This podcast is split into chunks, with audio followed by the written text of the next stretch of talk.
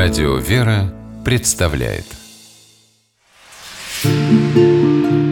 Места и люди.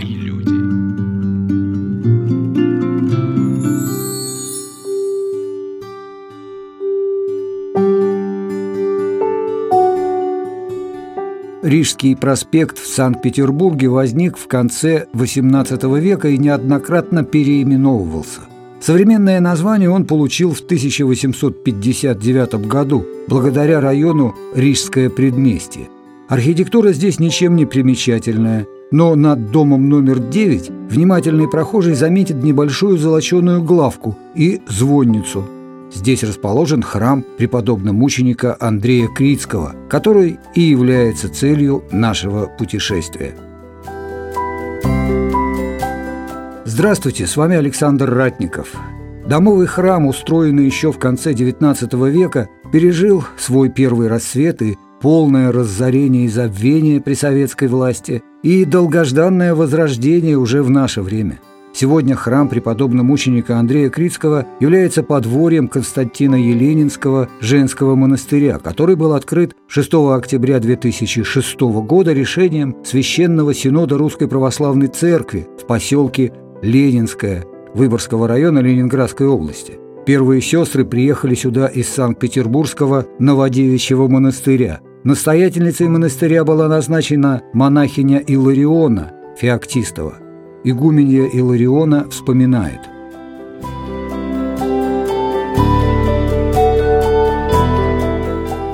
Наш монастырь основан в 2006 году. Но еще до возникновения монастыря в поселке Ленинское был построен храм святых равноапостольных Константина и Елены. И он был освящен в 2001 году, так что первые пять лет он существовал как приходской, вот, а в 2006 году уже было принято решение открыть монастырь, и первые сестры приехали на жительство на постоянное. 16 мая это произошло. Создание монастыря – это вообще таинственное событие, такое Конечно, в наше время восстанавливаются в основном старые монастыри, имеющие историю, даже традицию какую-то. Чаще всего это монастыри э, достаточно древние, старинные. Вот, а наш монастырь совершенно новый. Ну, наверное, духовной причиной его возникновения было большое количество святынь, которые к тому времени уже были в храме Константина Елены собраны. Это частицы мощей древних святых, это иконы, написанные на Святой горе Афон, и старые, и новые. И действительно это такая внутренняя причина, потому что при святынях надо э, жить и молиться постоянно, и храм должен быть доступен для всех желающих приехать, помолиться, поклониться. В 10 километрах от поселка Ленинское, где располагается наш монастырь, находится поселок Огоньки. Но в старое время он назывался Линтула, что в переводе означает «птичье». Это финская территория, конце XIX века там тоже был создан женский монастырь, Свято-Троицкий, Линтульский женский монастырь. Он существовал вот на этом месте до 1939 года, поскольку на территории финляндского государства это все происходило. Уже с началом войны советско-финской, а потом уже и Второй мировой, монастырь покинул свое место историческое и переселились сестры в Финляндию. И до сих пор там Новый Линтульский монастырь существует, продолжает свою историю. Линтула – название такое многозначащее и, можно сказать, такое привлекательное, поэтому мы его избрали и для названия нашего альманаха, литературно-публицистического, и для названия нашей ежегодной конференции «Линтуловское чтение». Такие подворья, как Линтула и храм преподобного мученика Андрея Крецкого в Санкт-Петербурге, дают нам действительно исторические корни, такую же перспективу во времени, чтобы мы не чувствовали себя совершенно без традиций, без какого-то начала. Построенный в конце XIX века, домовый храм преподобного мученика Андрея Крицкого пережил годы лихолетия, полное разорение, но в 1998 году был передан православной общине и после реставрации вновь освящен 13 июня 2007 года. О его истории рассказывает церковный хранитель Марина Иннокентьевна Кришталь.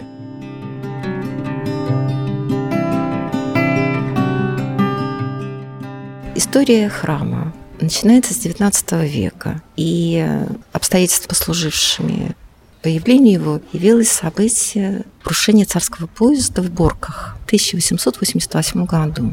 И это было чудо милости Божией, явленное нам, когда царская семья в этом поезде остались живы и обошлось даже без каких-то ранений. При том, что в целом это была трагедия, и 21 человек погиб.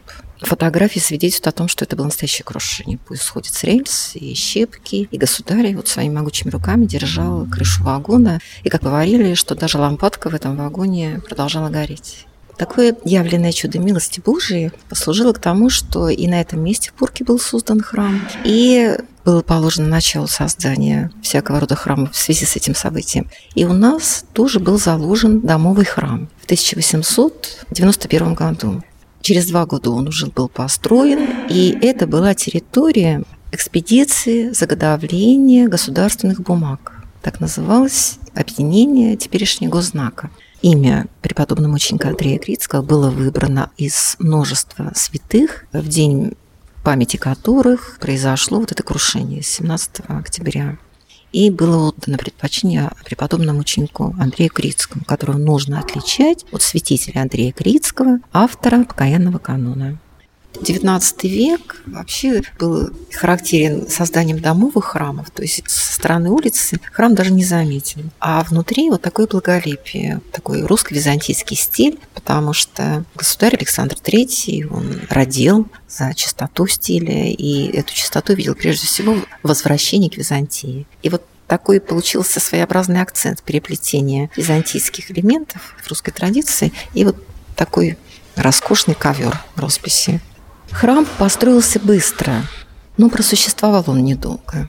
Но удивительно то, что вот за небольшой отрезок времени, собственно, три десятилетия, история храма была очень яркой и дала плоды, которые мы видим сегодня. Первым настоятелем храма был отец-философ Арнацкий. Но личность исключительная, человек необыкновенных дарований, очень яркий. Имея семью в 10 детей, он всего себя отдавал на служение людям. Он был организатором многих и многих начинаний. Это касалось строительства. Он за свою жизнь построил 12 храмов.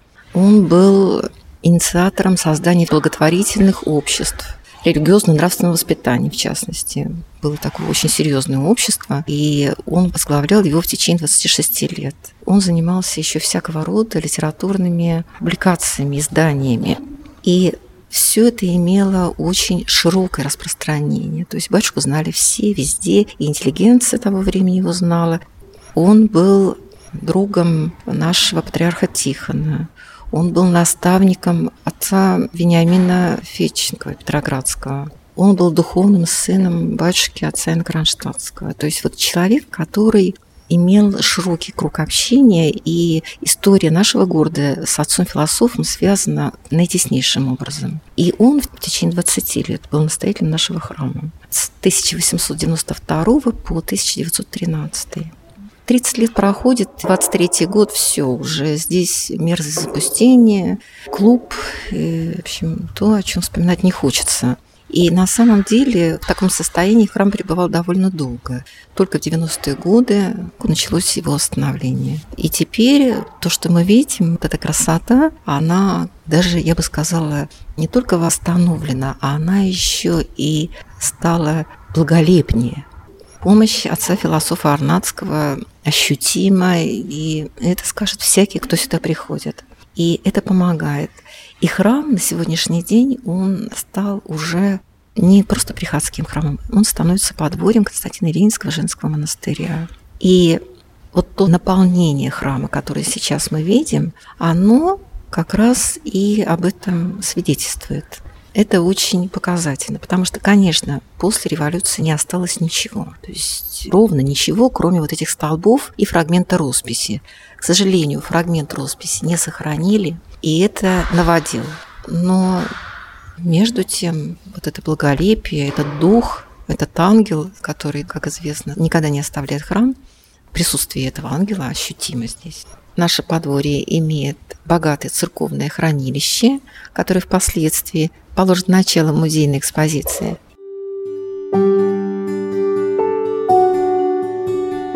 С вами Александр Ратников. Мы в Санкт-Петербурге в храме преподобно-мученика Андрея Крицкого, который с 2006 года является подворьем Константина Еленинского женского монастыря. Возрожденный храм поражает торжественностью, великолепием и богатством убранства. Стены, арочные перекрытия и потолок украшены сложным узором росписей, освещают храм внушительные паникадила. В глубине резной иконостас, вокруг бесчисленные иконы и святыни. Церковный хранитель Марина Иннокентьевна Кришталь продолжает свое повествование. Храм имеет свои святыни. Ну, прежде всего, это икона отца философа Арнадского, да, человека, который много-много потрудился на этом месте. Это икона преподобного мученика Андрея Крицкого, святого, в честь которого был заложен храм. Есть у нас икона и памяти всех святых и памяти этого события написано в честь чудесного избавления царской семьи. Она так называется «Икона явленной чуде милости Божией», где изображены все святые этого дня и покровители царской семьи. Но это вот такие храмовые святыни очевидные. При изобилии икон, которые у нас есть, сразу вот богородичные образы при входе как бы выхватывает глаз. То есть много богородичных икон. Я хотела бы обратить внимание на икону которая встречает при входе всякого входящего. Это тоже икона современного письма, но она выполнена в Греции, в женском монастыре Армилия. Это образ, который нам напоминает события, происшедшие через пять дней после Благовещения, когда Мария, извещенная архангелом о зачатии богомладенца, пошла в горник к своей родственнице Елизавете, и вот там при встрече Марии с Елизаветой взыграл младенец в чреве Елизаветы, да? И в греческом варианте можно встретить изображение целования Марии и Елизаветы, когда младенец Иоанн в утробе кланяется младенцу Христу. В русской традиции такого я не могу припомнить. В греческой традиции такое было. И одна из таких росписей есть на Кипре. В XIV веке можно видеть. То есть это не современная такая придумка а это все-таки греческая традиция. И вот дальше проходим в центр, и уже вот оглядевшись, мы видим вот эти великолепные образы на аналоях богородичные, которые сразу как-то заставляют встрепенуться и почувствовать, что да, женский монастырь и образ игумени горы Афонской, ее присутствие тут ощущается три образа Богородицы Ватопецкий образ Матери Божией, икона Троеручицы и икона Сладкое Лапзание. Все это списки с чудотворных образов Святой горы Афон. То есть вот такая ниточка с Афона, она тянется через богородичные иконы. Если мы посмотрим большие аналойные образы, то, может быть, на первый взгляд они вызовут недоумение, потому что мы видим икону Антония Дымского, но на самом деле в день памяти этого святого, 30 января, храм был впервые открыт для прихожан. Ну и кроме того, это первый прославленный святой Петербургской епархии, который повторил подвиг стояния на камне. Икона Константина Елены. Ну, понятно, потому что наш подворье Константина Еленского монастыря с прекрасным вот таким вативным ковчегом. Здесь нет святых. И икона целителем Пантелеимона, без которого ну, не может просто быть ни один храм. Притом эта икона, она во многом напоминает синайский образ, который находится в монастыре Святой Екатерины на Синае. Это все иконы современного письма, но есть у нас еще образ иконы в скорбях, печалях, утешения. Это икона старинная, Начало свое она ведет с XVI века, с Андреевского скита Святой горы Афон – придя из Греции в XIX веке в Россию, она здесь осталась. Потом было создано несколько списков, которые тоже осили у нас. Это складень. На среднике образ Богородицы с предстоящими Иоанн Предтеча и Иоанн Богослов. Внизу преподобные Афонский Антоний Великий, Сава Священный и Ануфрий Великий. Слева и справа видим Дмитрия Солонского и Георгия Победоносца. Здесь Никола Угодник и святой Спиридон Тремифонский.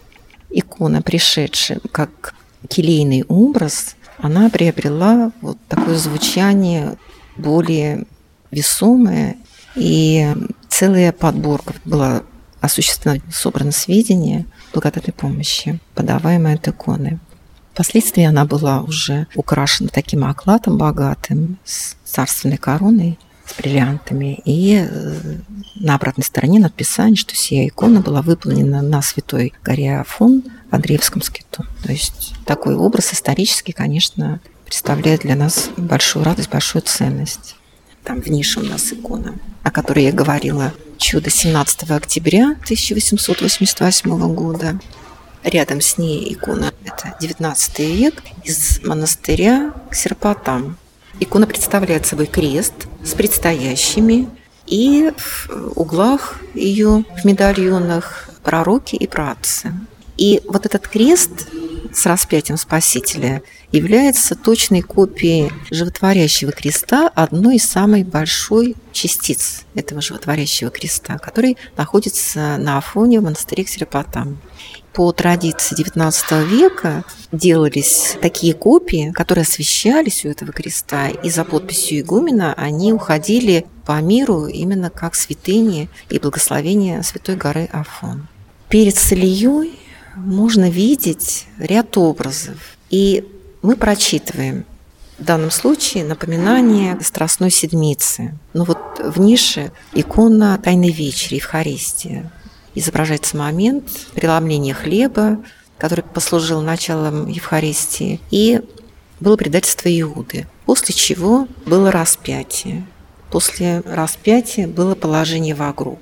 И далее крест, точная копия креста, который находится на Кипре, дает нам изображение сошествия Христа в ад, то есть воскрешение и сошествие крест двусторонний, положена лицевая сторона с распятием. Но в данном случае, по логике нашей, матушка таким образом благословила, здесь у нас идет сошествие в ад. Это точная копия креста. Называется он крестом Великого Четверга. Раз в году, Великий Четверг, он износится на Кикскую гору вместе с Кикской иконой Божьей Матери. Вот завершающий такой акцент событий Страстной Седмицы и Пасха, Христова Пасха. Особый, конечно, рассказ и интерес вызывают вот эти ковчеги, их у нас немало. И сам храм, конечно, это его роспись, роскошная, да, русско-византийская. Он воспринимается, сам храм, как ларец для хранения в нем великолепных образов и драгоценных ковчегов с мощами. Их много. И есть частицы мощей святых редкие, ну, частицы мощей Николы Угодника, Георгия Победоносца, целителя Пантелеймона встречается достаточно часто. А вот частицы мощей женских святых гораздо реже. У нас они есть. Ну, прежде всего, вот здесь Кирик Иулита, частица главы Иулиты. Мученица Татьяна, Мария Египетская в одном ковчежце и Засима, Киприан и Устинья – Потом у нас есть частицы главы Христины Тирской. У нас есть частицы мощей веры, надежды, любови матери Софии. У нас есть частицы мощей Елизаветы. Елизаветы, которая матери Яна Предтечи. И у нас есть частица мощей Варвары, достаточно большая группа. Это вот женские имена, это вообще большая редкость. Ковчеги все современные, как правило, ну, за редким исключением, скажем, вот Иулиты и Константина Елены, вот эти ковчеги вативные, это, конечно, большая редкость, потому что в русской традиции все-таки у нас ковчег как сундучок. А вот такое натуралистическое изображение, оно не характерно для вот, как бы нашей традиции, для русской. Имеет определенную ценность, потому что встречается редко.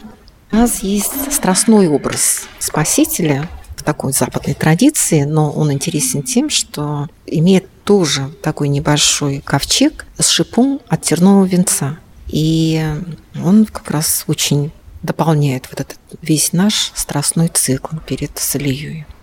И из частицы животворящего креста аналог той, что имеет Ватикан, Кристина с изображением ее страданий, частица мощи святого Ванифатия, Николы Угодника – вот, вера, надежда, любовь, Мать их София. Вот эти иконы с частицами мощи. Спиридон Тремифонский.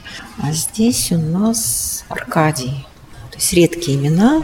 На самом деле, даже через неизвестных святых, через подробности их жития, ты понимаешь вообще широту того, чем мы владеем, что мир православный настолько широк, глубок, высок, что если только возникает интерес, то открывается очень-очень многое. При том, что, как правило, древние святые, они все были из богатых, знатных, аристократических семей. То есть, когда они шли за Христом, им было что терять. Вообще есть над чем задуматься. И тоже как раз узнавание греческих святых тому тоже подтверждение. Святая Варвара, мученица. Было у нас необычное связанное обстоятельство, когда в первые годы пребывания она стояла у нас, и было видно, что приходил там человек один и подолгу сидел рядышком с ней. Потом, когда у нас появилась икона на аналое, писанная, и это перешла в запасники, этому человек пришел и обратился с просьбой вернуть ее обратно матушка нашла и место, и теперь эта икона здесь. То есть, это я к чему говорю, что на самом деле в храме выстраивается отнюдь не по воле человеческой, а вот ангел-хранитель шепчет, что, куда, кому надо ставить, когда. Вот икона осталась в храме в результате сохранения. Потом вот дополнилась еще красивым ковчегом с большой частицей мощей. Ну и, конечно, уже с иконой Матроны Московской связана современная история церковная история, наша отечественная история. Уже можно сказать, что это современный святой. Матрона Московская, всеми любима, всеми узнаваемая, всеми почитаемая. И когда случается там, каким-то событием, открывается киот, и можно приложиться непосредственно к частице мощей, то все подтверждают, что благоухание от, от этих мощей разное, но она всегда цветочная, но просто эти цветы разного аромата. Так что вот такая милость Божия со стороны Матроны Московской. Рассказ об истории храма, о его святынях останется незавершенным, если в нем нет ни слова о жизни современного прихода. Здесь, в храме преподобного мученика Андрея Критского, подворье Константина Еленинского женского монастыря, Приходская жизнь хорошо налажена, и основой ее составляет просветительский центр училища благочестия, рассказывает настоятельница монастыря игуменья Иллариона. Само собой даже складывается здесь у нас на подворье в храме Андрея Критского просветительская деятельность. Наверное, это духовное наследие покровительства отца-философа Арнацкого, потому что его эта деятельность была просто грандиозная. Сейчас мы ограничены тем, что у нас нет помещений практически никаких. И вот все эти годы, ну, 10 лет, вся деятельность просветительская, она вот в воздухе буквально подвешена, но не исчезает, а расширяется. Прежде всего, это музей христианской культуры, это частное собрание икон старинных, начиная с византийских времен, коллекция нательных крестов и религиозная живопись западноевропейская. Он в стадии тоже еще формирования оформления, скорее такое фондохранилище открытое, да, можно ознакомиться, вот, ну, таким полноценным музеем назвать нельзя. Но, ну, а, собственно, приходская деятельность заключается в том, что есть училище благочестия. Это воскресная школа для взрослых. Несколько направлений – есть такое теоретическое направление, беседы на евангельские темы по Новому Завету проводятся еженедельно нашими священнослужителями. И практическое направление, которое, конечно, больше пользуется спросом. Любительский хор, достаточно уже большой, сложившийся, участвуют в богослужениях, поют и литургию, да, все ночные бдения, акафисты в праздниках наших участвуют.